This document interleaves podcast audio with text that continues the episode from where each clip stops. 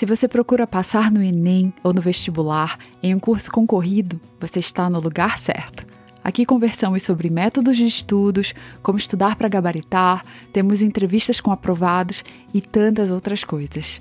Eu sou Suzane Ribeiro, do curso Sniper de Questões, e bem-vindo ao episódio 61.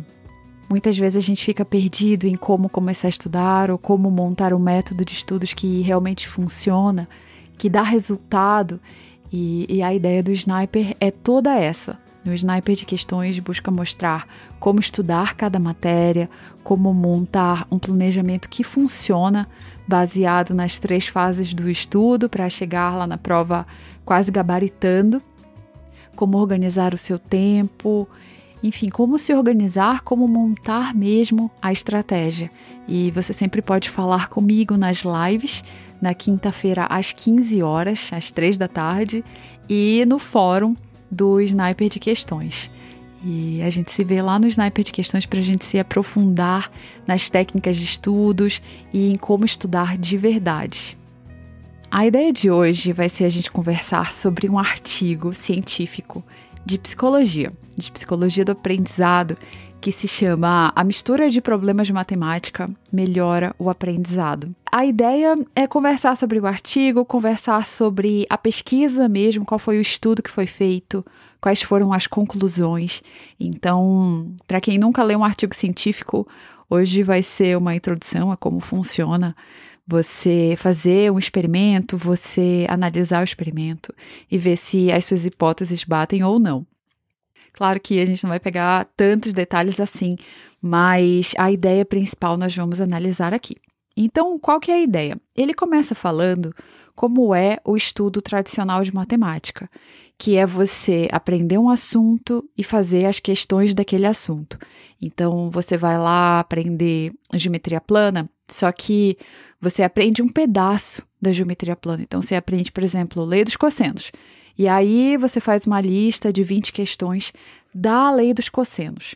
E qual que é a ideia? O que, que acontece quando você faz isso? Você sabe que todas aquelas 20 questões vão ser sobre lei dos cossenos. Então, muitas vezes você nem lê o enunciado direito e já coloca equação, já quer aplicar a equação, já lê o enunciado procurando o que, que você vai colocar na equação para achar o alfa, para resolver o problema específico que usa a lei dos cossenos. O problema é que no dia da prova, você não vai ter lá, ah, agora você vai ter as questões de geometria plana, lei dos cossenos. Não. É tudo misturado e isso vale para todas as matérias. Então, física, você vai aprender cinemática, movimento retilíneo uniforme e você faz só as questões disso. E aí, quando você vai para trabalho e energia, você faz só as questões de trabalho e energia, sendo que não é assim que funciona. Lá na hora da prova vai ser tudo misturado. E um detalhe sobre quando a gente aprende exatas é que tem duas coisas diferentes. Uma coisa é você ler a questão o enunciado e entender a sua estratégia de resolução. Definir essa estratégia, então, é uma escolha. Você lê, diferencia de, de outras questões e desenvolve uma escolha sua. E a outra coisa é você conseguir resolver. Então, por exemplo, em uma questão de, de, vestibular que é mais direto ao ponto, ele já te fala assim: ah, resolva essa equação. Aí tem uma equação de x e você tem que encontrar o x. Esse é mais resolver o procedimento. Então você tem que saber o procedimento de resolução, que é levar um fator para um outro lado e isolar o x, ou resolver uma equação de segundo grau, enfim, é, é esse problema. Ou fatorar, né? Então vai ter várias formas de você resolver. E a outra coisa vai ser você diferenciar entre outras questões. Então você lê e pode ser um enunciado gigantesco, você tem que ler aquilo, filtrar as informações e definir o que, que você vai fazer. Então, essa questão aqui, eu vou resolver por trabalho e energia, por dinâmica, por uma daquelas equações da cinemática, ou eu vou fazer por matemática mesmo, eu vou fazer uma tangente no gráfico. O que, que você vai fazer?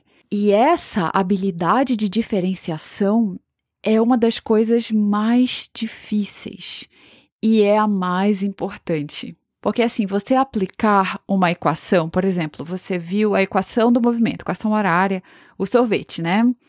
E você vai aplicar isso, é muito tranquilo, você sabe o que você tem que fazer.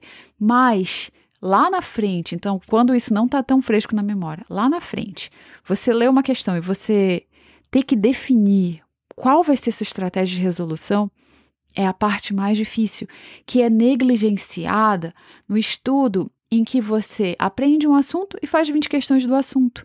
Você não mistura com, outras coisas. Então você não treina essa habilidade de diferenciação. E aí, na introdução desse artigo, ele fala que tem duas coisas. Uma coisa é saber qual procedimento você vai usar, qual equação, qual método de resolução, qual raciocínio você tem que ter para resolver. E a segunda coisa é como resolver. Então, como aplicar a equação. E, e assim, então, é qual método e como. O qual vai ser a sua habilidade de diferenciação, de diferenciar entre vários outros problemas. E o como vai ser aplicar mesmo a equação, resolver as contas e por aí vai. Ele cita outro pesquisador, que se chama Van der Stopp, que foi assim: ele pegou um, uns estudantes, separou em dois grupos e deu alguns problemas. Então, para o primeiro grupo, ele mostrou tutoriais, então ensinou como diferenciar entre problemas e, e só diferenciar. E no outro grupo, ele ensinou como resolver para dois tipos de problema. Então, assim, é, digamos que vão ser problemas de geometria plana, e aí no primeiro grupo ele falou: olha, quando aparecer isso aqui, você faz, você escolhe essa linha de raciocínio para resolver, e quando for esse outro problema, essa outra linha de raciocínio. Então, é ensinar qual, é, qual procedimento, certo? Então, a ideia é de escolher. Já o segundo grupo, ele foi numa estratégia de ensinar como. Então, quando vier esse problema, você faz isso. E a mesma coisa para o outro problema. Então, a ênfase que foi diferente. A ênfase no primeiro grupo foi diferenciar um problema do outro, para você escolher a estratégia específica. E a ênfase do segundo foi aprender como que é como os cursos são normalmente. Então, você aprende como resolver uma equação do segundo grau, você aprende como fazer uma inequação. Então, aprender como. E aí, depois teve a prova com esses problemas que, que eles analisaram no, na prática mesmo. E o interessante é que quando os problemas foram diferentes, então quando precisou ter essa habilidade de diferenciação, o grupo que treinou qual problema resolver, que treinou a habilidade mesmo de, de, diferenciação, foi muito melhor, teve um desempenho muito superior ao grupo que ficou treinando como fazer, sabe? Por mais que fossem os mesmos problemas. Então, assim, no estudo é muito, muito importante a gente treinar como diferenciar. Já quando era sempre o mesmo tipo de problema, aí não teve diferença entre os dois porque não precisou ter essa habilidade de diferenciação. Todos os problemas eram de lei dos cossenos, por exemplo. Então, essa é a ideia. Só que na prova, não vai ser assim. Na prova, você vai ter os mais variados problemas e você vai ter que ter essa habilidade de diferenciação.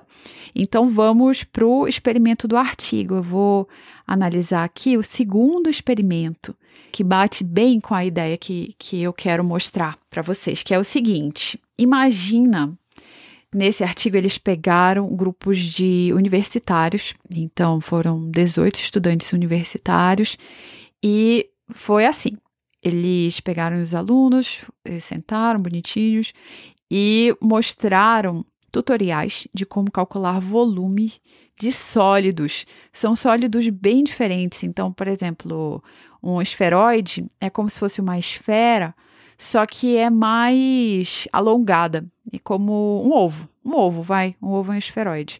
Então, como que calcula o volume do esferoide? Aí depois um tronco de cone, que é um cone sem a parte de cima pontuda, só o tronco dele. Depois um cone esférico, que é a parte pontuda do cone e a base é uma esfera, certo? É uma, um pedaço de esfera. E depois uma cunha, uma cunha de um cone cilíndrico. Enfim, tem as fotos, eu vou deixar no post do podcast. Então, são quatro sólidos diferentes que, assim, não se costuma estudar no ensino médio e eles até fizeram uma pesquisa com outros estudantes para ver se eles sabiam alguma, alguma equação dessas e ninguém sabia, então dava para fazer o estudo mesmo supondo que ninguém sabia antes. E a mágica da, do estudo foi o seguinte: eles dividiram em dois grupos esses estudantes, o grupo misturado e o grupo bloqueado, vamos chamar assim. O grupo misturado é que recebia os problemas todos juntos. Então, eles viram como resolver cada um, então, quatro tutoriais desses problemas, e, e assim, quatro aulinhas, por exemplo, e depois 16 problemas misturados de todos esses quatro sólidos. Já o grupo bloqueado era totalmente diferente, então ele recebia um tutorial, por exemplo, um tutorial do esferoide, que é o ovo, e quatro problemas só do esferoide. Depois é, vai para outro tutorial. Aí agora vai para o tronco de cone. Aí você vê o tutorialzinho, a aulinha do tronco de cone e quatro problemas só do tronco de cone. E assim com o terceiro, que pode ser o cone esférico, e depois a cunha. Então, assim, sempre um tutorial, uma aulinha, quatro problemas. Aí depois, outro tutorial, quatro problemas bem diferente do misturado, que já recebeu os quatro tutoriais de uma vez, então as quatro aulas, e depois 16 problemas para pra praticar. E vale falar que os dois são estudos espaçados, porque são com uma semana de diferença em que eles repetiram tudo isso. Então, na semana 1, por exemplo, terça-feira, eles fizeram isso, o misturado, quatro tutoriais, 16 problemas, e o bloqueado, um tutorial, quatro problemas, seguido de outro e na semana seguinte, terça-feira, de novo, por exemplo, certo? E o que, que aconteceu? O resultado é muito interessante. Então, eles dividiram o resultado na hora de praticar. Então, enquanto os alunos acertavam durante a prática, certo? E depois, uma semana depois dessas duas semanas de aprendizado, no teste, sem estudar antes certo? Só com essas duas semanas de prática. E o que aconteceu? O resultado na prática, então, na primeira vez que eles viram, na primeira semana e na segunda semana, foi bem diferente do resultado no teste. Na prática, o que, que acontecia? Que as pessoas que recebiam, por exemplo, um tutorial e quatro exercícios, acertavam bastante, então acertavam 89% desses problemas, que é, que é um exemplo, né? Você vê a equação do cone esférico e você vai fazer quatro questões do cone esférico, sendo que você acabou de ver a equação do volume do cone esférico. Então, assim, é muito tranquilo você fazer isso. E isso para todos os quatro sólidos. E aí você tem uma nota de 89% de acerto, certo? Já quem misturava então, aqueles que viram os quatro tutoriais de uma vez e tinham que resolver as 16 questões todas misturadas, então a pessoa tinha que ter habilidade de ler lá e ver qual era a questão e escolher a equação certa para cada sólido, esses tiveram um desempenho de 60%. Ou seja, erraram 4 de 10, certo? E aí teve um desempenho bem menor então você pensa assim: nossa, olha só, estou estudando em casa, estou misturando tudo, estou errando muito mais. É essa a ideia, é isso mesmo que vai acontecer. Você erra muito mais ao misturar vários assuntos.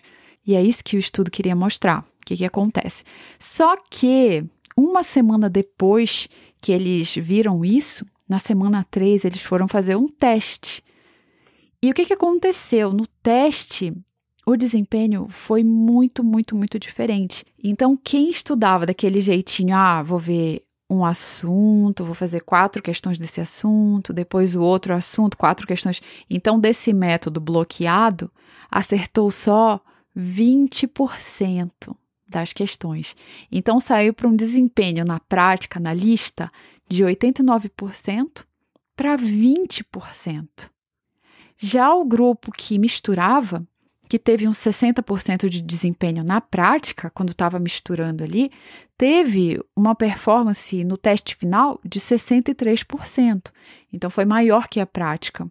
E foi assim, muito superior ao bloqueado, então de 20% para 63%. Olha só que diferença.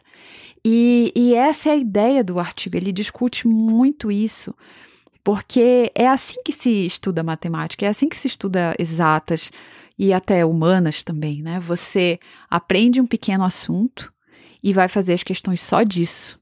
E depois aprende o outro, vai fazer questão do outro. E o que, que vai acontecendo? Você vai esquecendo com o tempo. E, e esse estudo foi até legal que ele colocou a prática em duas semanas, então foi até um, um, efeito de espaçamento. Se a pessoa tivesse visto só uma semana, seria bem menor ainda essa, essa nota no teste final, bem menor que 20%.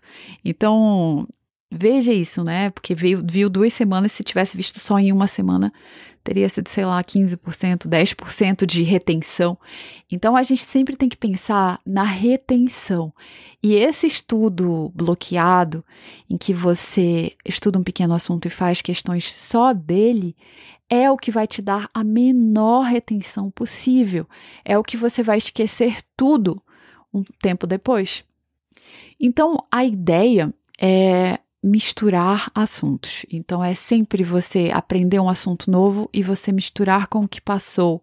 Por mais que no curto prazo pareça que você não está aprendendo, que você não está acertando, que você está acertando 60% em vez de quase 90%, como no caso do que, do que estuda bloqueado.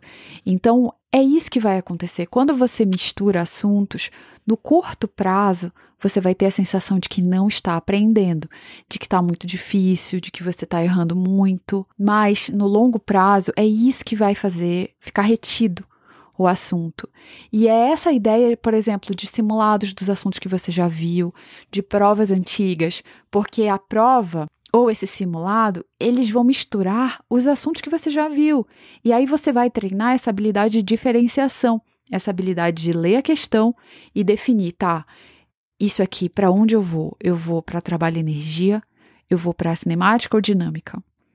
Ou em história também. Vai que em história você pode se confundir entre épocas, entre o que aconteceu, e você pegar questões misturadas ajuda muito. Claro que esse experimento aqui, a ênfase dele era exatas, era matemática, que dá para aplicar em física também, mas esse efeito de misturar os assuntos, de intercalar, é muito robusto, então vários artigos mostram isso.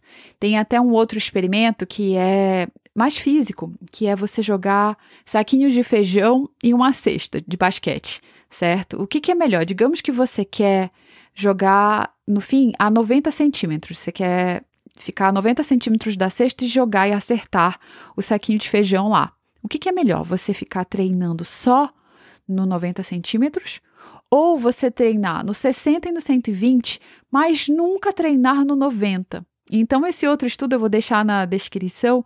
Ele pegou esses dois grupos: um grupo que ficou só jogando de 90 e um grupo que ficou jogando de 60 centímetros e de 120. E depois o teste final foi jogar de 90. Então todo mundo foi lá jogar de 90 e quem variou a prática acertou assim muito, muito mais do que quem só jogou de 90. Porque e aí eles mostram que essa variação ela faz um, uma codificação muito mais aprofundada no seu cérebro. Então você aprende muito mais quando você varia essa prática. E, e isso nos esportes, isso em línguas, isso em música e nos estudos também. Então a ideia é sempre a gente variar o que está aprendendo.